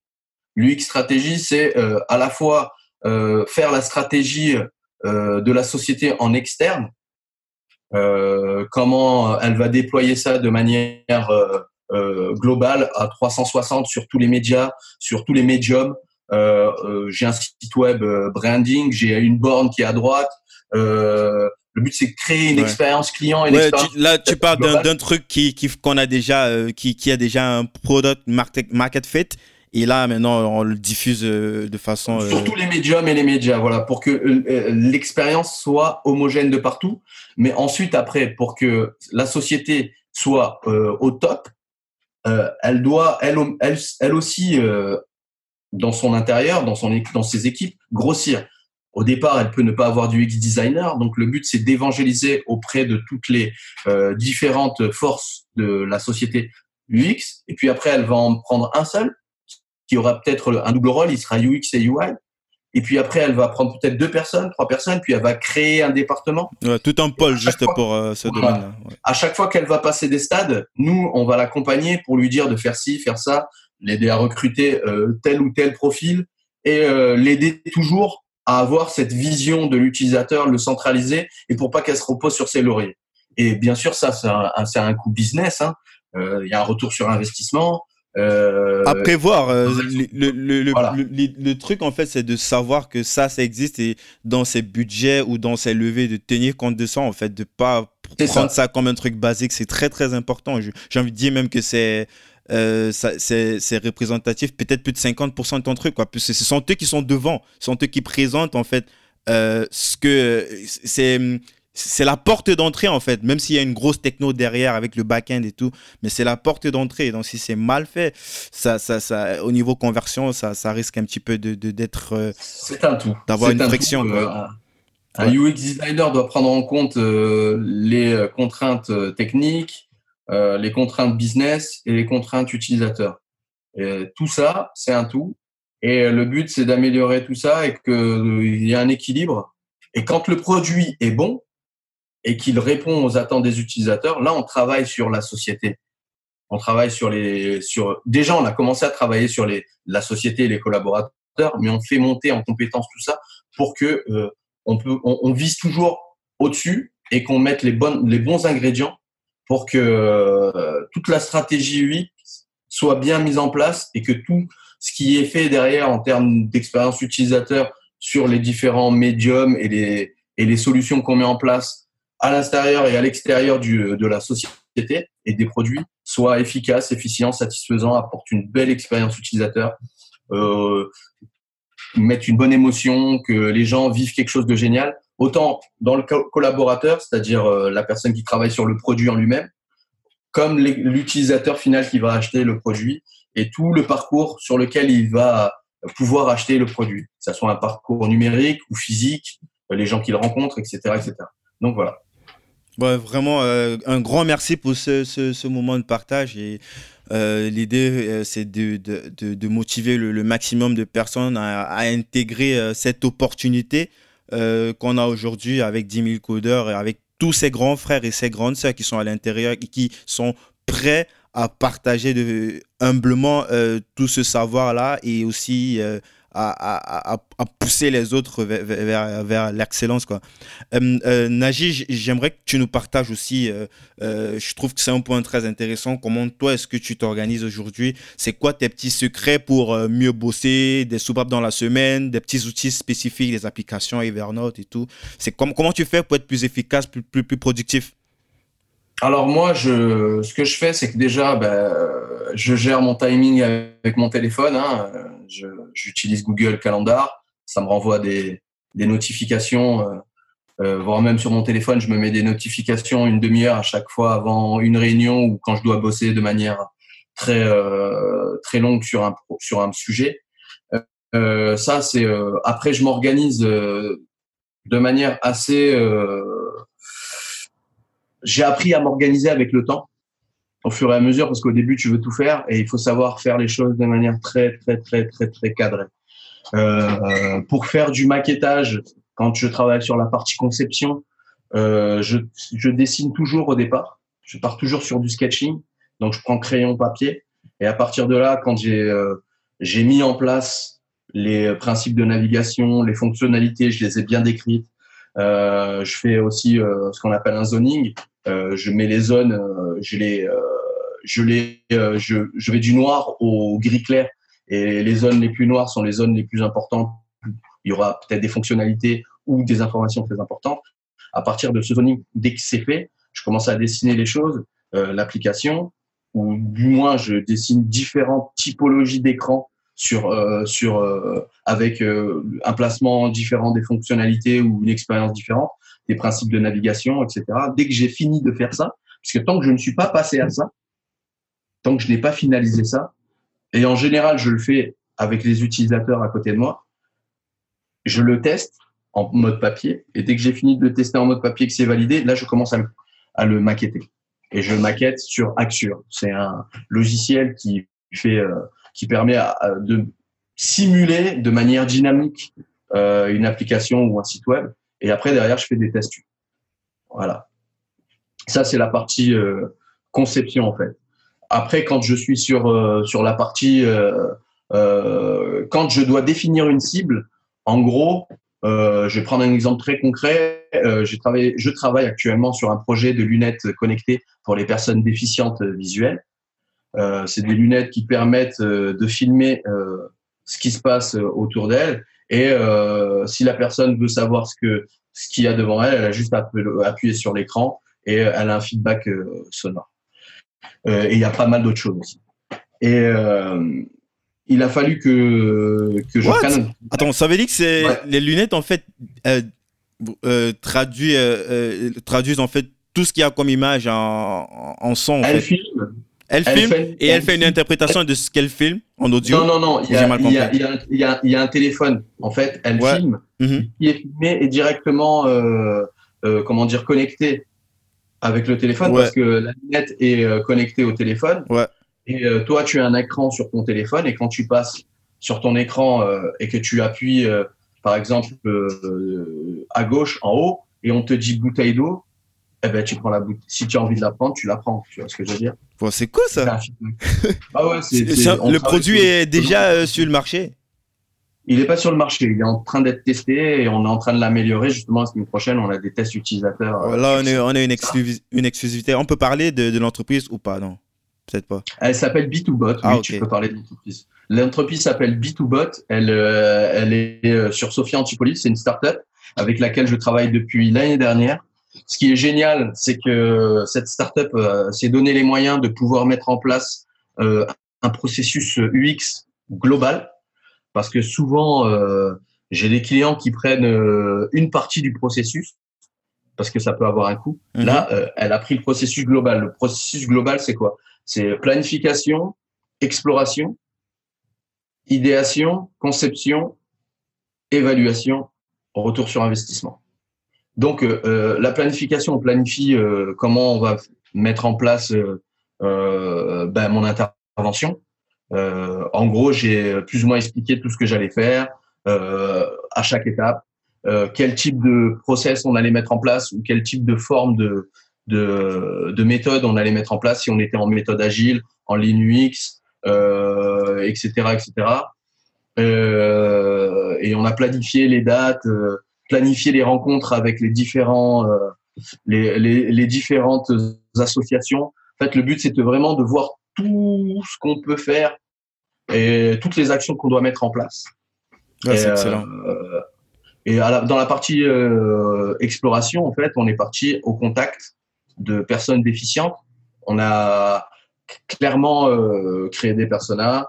On a défini les différentes.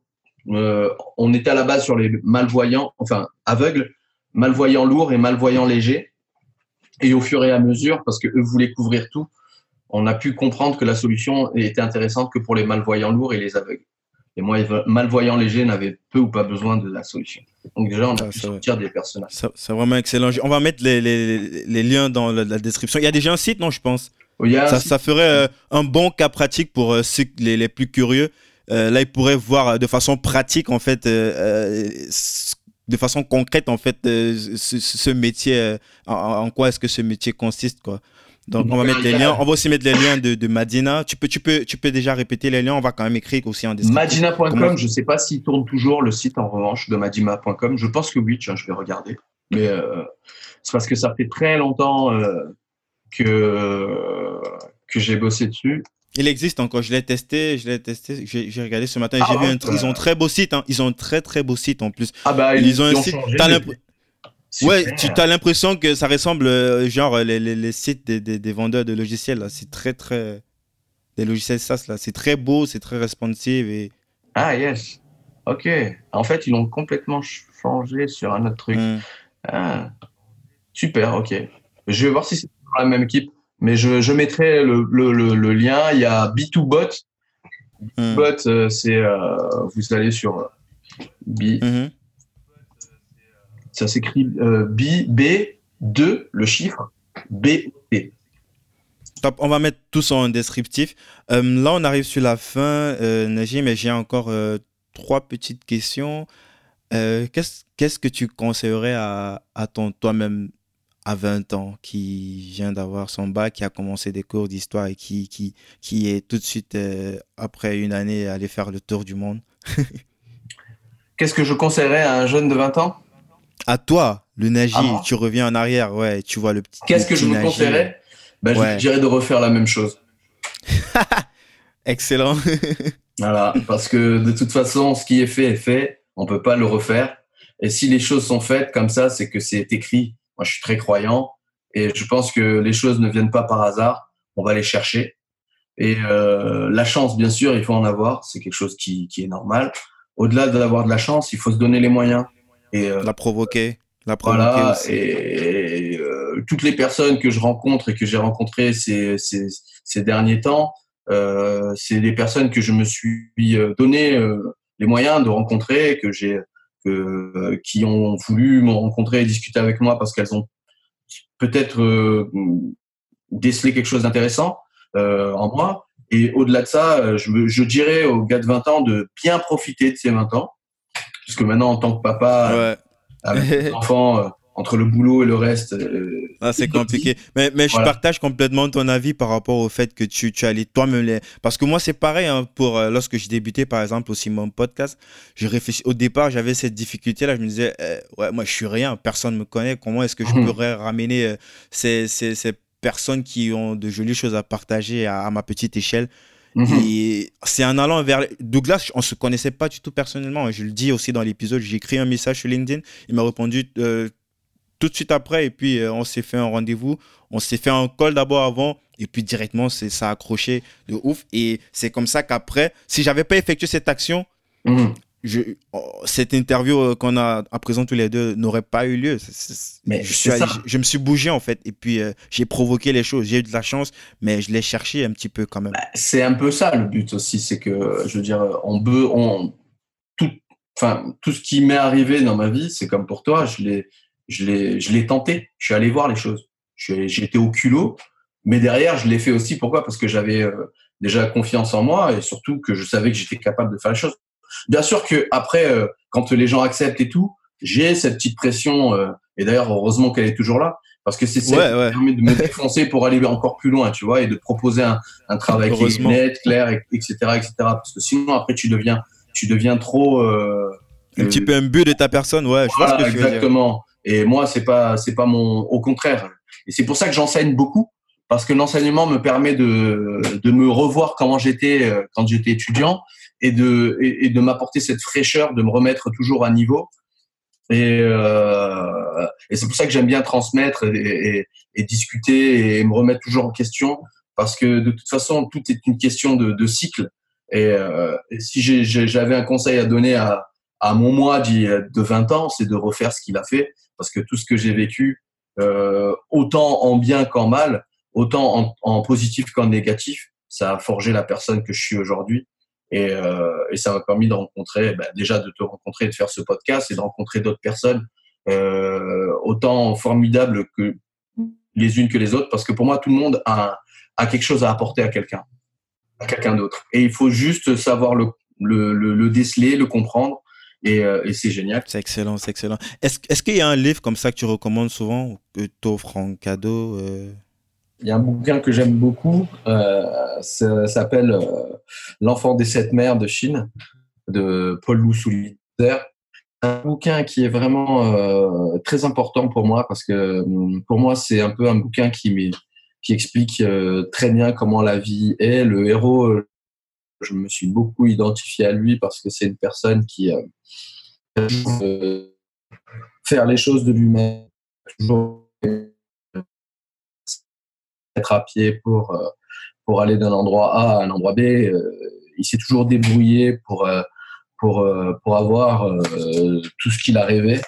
il a eu des choses dans sa péripétie, dans sa vie qui n'étaient pas, enfin, positives et négatives, mais ce que j'aime dans, ce bouquin et dans ce personnage, c'est que c'est un personnage qui est libre, ce qu'il veut, qui n'accepte pas d'un certain point de vue la modernité quand elle n'est pas utile et qui est ouvert à pas mal de choses et qui a un principe basé sur la famille et le respect qui est très important. C'est un bouquin qui m'a énormément marqué. ça fait très longtemps, 15-20 ans à peu près que je l'ai lu. Et c'est vrai qu'à chaque fois que j'en parle à quelqu'un ou que je l'offre, j'ai toujours euh, ce retour des personnes à qui euh, j'en ai parlé ou à qui je l'ai offert, euh, qui me disent que ce bouquin est quelque chose qui les a marqués. Donc voilà, L'enfant des sept mères de, Paul Lou Soulidze. C'est vraiment un super bouquin. On va bien, on va bien sûr mettre les liens en description pour ceux qui, qui sont intéressés. Qu'est-ce que tu ferais si tu n'avais pas peur, Naji Si je n'avais pas peur? Ouais. C'est une question qui pose souvent en interview euh, chez Facebook. en fait, euh, comment tu définis la peur? C'est la peur en général ou euh, c'est quel type de peur en fait? Je dirais une peur profonde. Je te prendrai le cas par exemple de, de quelqu'un que j'ai reçu sur le podcast, mon podcast Débrouillard la semaine passée. il s'appelle Diran, il a créé un dispositif pour pouvoir gérer les, les, stocks et, euh, et aussi euh, la logistique pour les, les, entreprises des pays émergents. Je lui ai posé cette question et il m'a dit que si lui, il n'avait pas peur, alors, parce qu'il vit en France, il prend, il ferait hmm. ses clics et ses claques et il, devait se barrer directement pour le Cameroun, quoi. ah, d'accord. Et puis il dit, ben, le fait qu'il y ait cette incertitude que ouais, ça peut marcher, ça peut ne pas marcher, il y a cette petite peur profonde et puis euh, ça c'est pour son cas en fait, mais chacun a sa, propre peur profonde. Hum, moi je dirais que je ne ferais rien si je n'avais pas peur en fait. Parce que c'est cette peur qui me pousse à faire les choses. La peur de de ne pas être au, top euh, quand on m'emploie, la peur de ne euh, pas réussir ma vie en général, euh, la peur de de ne pas subvenir aux besoins de mes enfants, mais en fait, la peur est quelque chose qui est hyper euh, positive, en fait. Hmm. Pour moi, la peur, c'est quelque chose positif qui permet de, de, de, de, garder sur les bons rails et de savoir vers où tu veux aller. Et puis, sans la peur, on ferait, on ferait rien ou on ferait n'importe quoi. Ouais, c'est un peu pareil que Douglas. Quand j'ai posé la question, il m'a dit, mais Guy, euh, je fais déjà ce que je, je, je, je ne ferais pas si je n'avais pas peur. Aussi, c'est vrai. C'est vrai, c'est que euh, après, euh, sans la peur, on peut prendre des mauvais choix. Avec la peur, euh, quelle que soit la définition qu'on peut donner, on, on est plus réfléchi. mais il m'arrive des fois de prendre des décisions parce que j'ai pas peur. Clairement. Euh, euh, où est-ce que euh, les gens peuvent se rendre pour en savoir plus sur toi? On mettra bien sûr les liens en, en, qu'ils aillent sur qu'ils aillent sur LinkedIn. Hein. LinkedIn, c'est vraiment un bon, un bon, un bon moyen de connaître un peu ben, ce que j'ai fait. Il n'y a pas tout en général, mais c'est une bonne. il y a plein de ressources déjà. il y a pas mal de choses. C'est vrai qu'il faudrait que je le réactualise et que je rentre plus profondément. Actuellement, je suis en train de faire euh, le site web euh, de UX Africa et très prochainement, je vais faire mon propre site euh, perso sur lequel je mettrai pas mal de, bah, de projets personnels, de projets sur lesquels j'ai le droit de plus ou moins divulguer des méthodes que j'ai mis en place ou que j'ai utilisées, des conseils. Et euh, voilà, les personnes puissent en savoir plus parce que c'est vrai que souvent après il y, a, y a, tu parlais de peur tout à l'heure euh, le numérique est, est, est un, aussi un moyen de source de peur parce que si on met trop d'informations euh, on va pas dire on va dire plutôt d'un point de vue personnel hein, parce que moi c'est que du professionnel que je mets je ne suis pas sur euh, des réseaux sociaux comme Instagram euh, Facebook ou euh, Snapchat moi tout ce qui est vie privée reste vie privée pour moi. Je ne parle que de ma vie professionnelle. Ça ne va pas plus loin. Après, les gens en réel que, que j'invite euh, ou avec lesquels je, il y a un bon feeling et qui, qui peuvent devenir un des satellites de ma galaxie, on va dire, euh, eux connaîtront ou connaissent ma vie personnelle. Mais après, euh, voilà, si les gens veulent en savoir plus d'un point de vue professionnel sur moi, sur ce que je fais, il y a LinkedIn pour l'instant et bientôt il y aura, d'autres sources qui leur permettront de mieux connaître tout ça. On va mettre les liens en description et bien sûr, on pourra actualiser la description du podcast débrouillard lorsque les sites seront prêts. Avec grand plaisir.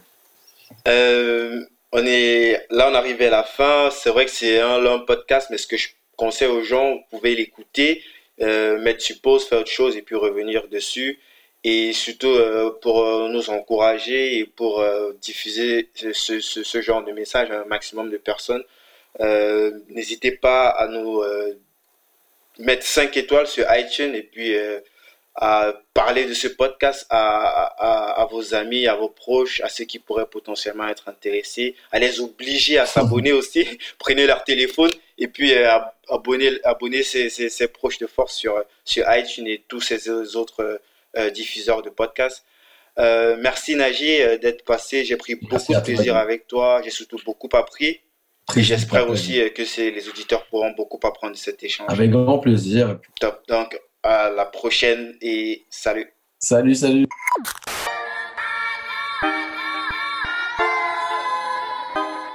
Je suis ravi aujourd'hui de vous présenter une institution de microfinance Advance Cameroun, filiale du groupe international Advance qui a pour mission d'offrir des produits de crédit d'épargne, de transfert et toute une gamme de services financiers associés aux micro, petites et moyennes entreprises du Cameroun. Advance Cameroun propose des produits de financement et de dépôt adaptés à vos besoins et à votre situation aux tarifs les plus compétitifs du marché. Être client chez Advance Cameroun, c'est bénéficier de son réseau d'agences étendu, son accueil de qualité, ses horaires d'ouverture flexibles et le professionnalisme de ses équipes. Je vous recommande donc cette microfinance Advance Cameroun et pour plus d'infos, rendez-vous sur advancecameroun.com. Bravo, vous avez écouté cet épisode de 10 000 codeurs jusqu'au bout. Merci de le partager à deux personnes autour de vous, d'inscrire de force vos amis euh, au podcast sur euh, leur smartphone et de mettre une note de 5 étoiles avec un gentil commentaire. Ça nous aide énormément pour ressortir dans les classements. Aussi, si euh, vous nous laissez votre email sur podcast.dimicodeur.com, nous vous enverrons l'épisode de la semaine ainsi que deux, trois bons plans. Pour finir, si vous euh, voulez rejoindre l'écosystème d'Imicoder, soit en tant que bénéficiaire d'une formation dans les métiers du numérique, soit en tant que formateur professionnel du numérique ou euh, du développement personnel, ou en tant que sponsor pour favoriser en Afrique l'insertion professionnelle et l'employabilité des jeunes, il vous suffit de nous écrire sur euh, contact.10 ou vous rendre sur 10 Je suis Guy Bertol pour le podcast 10 000 codeurs et je vous donne rendez-vous la semaine prochaine.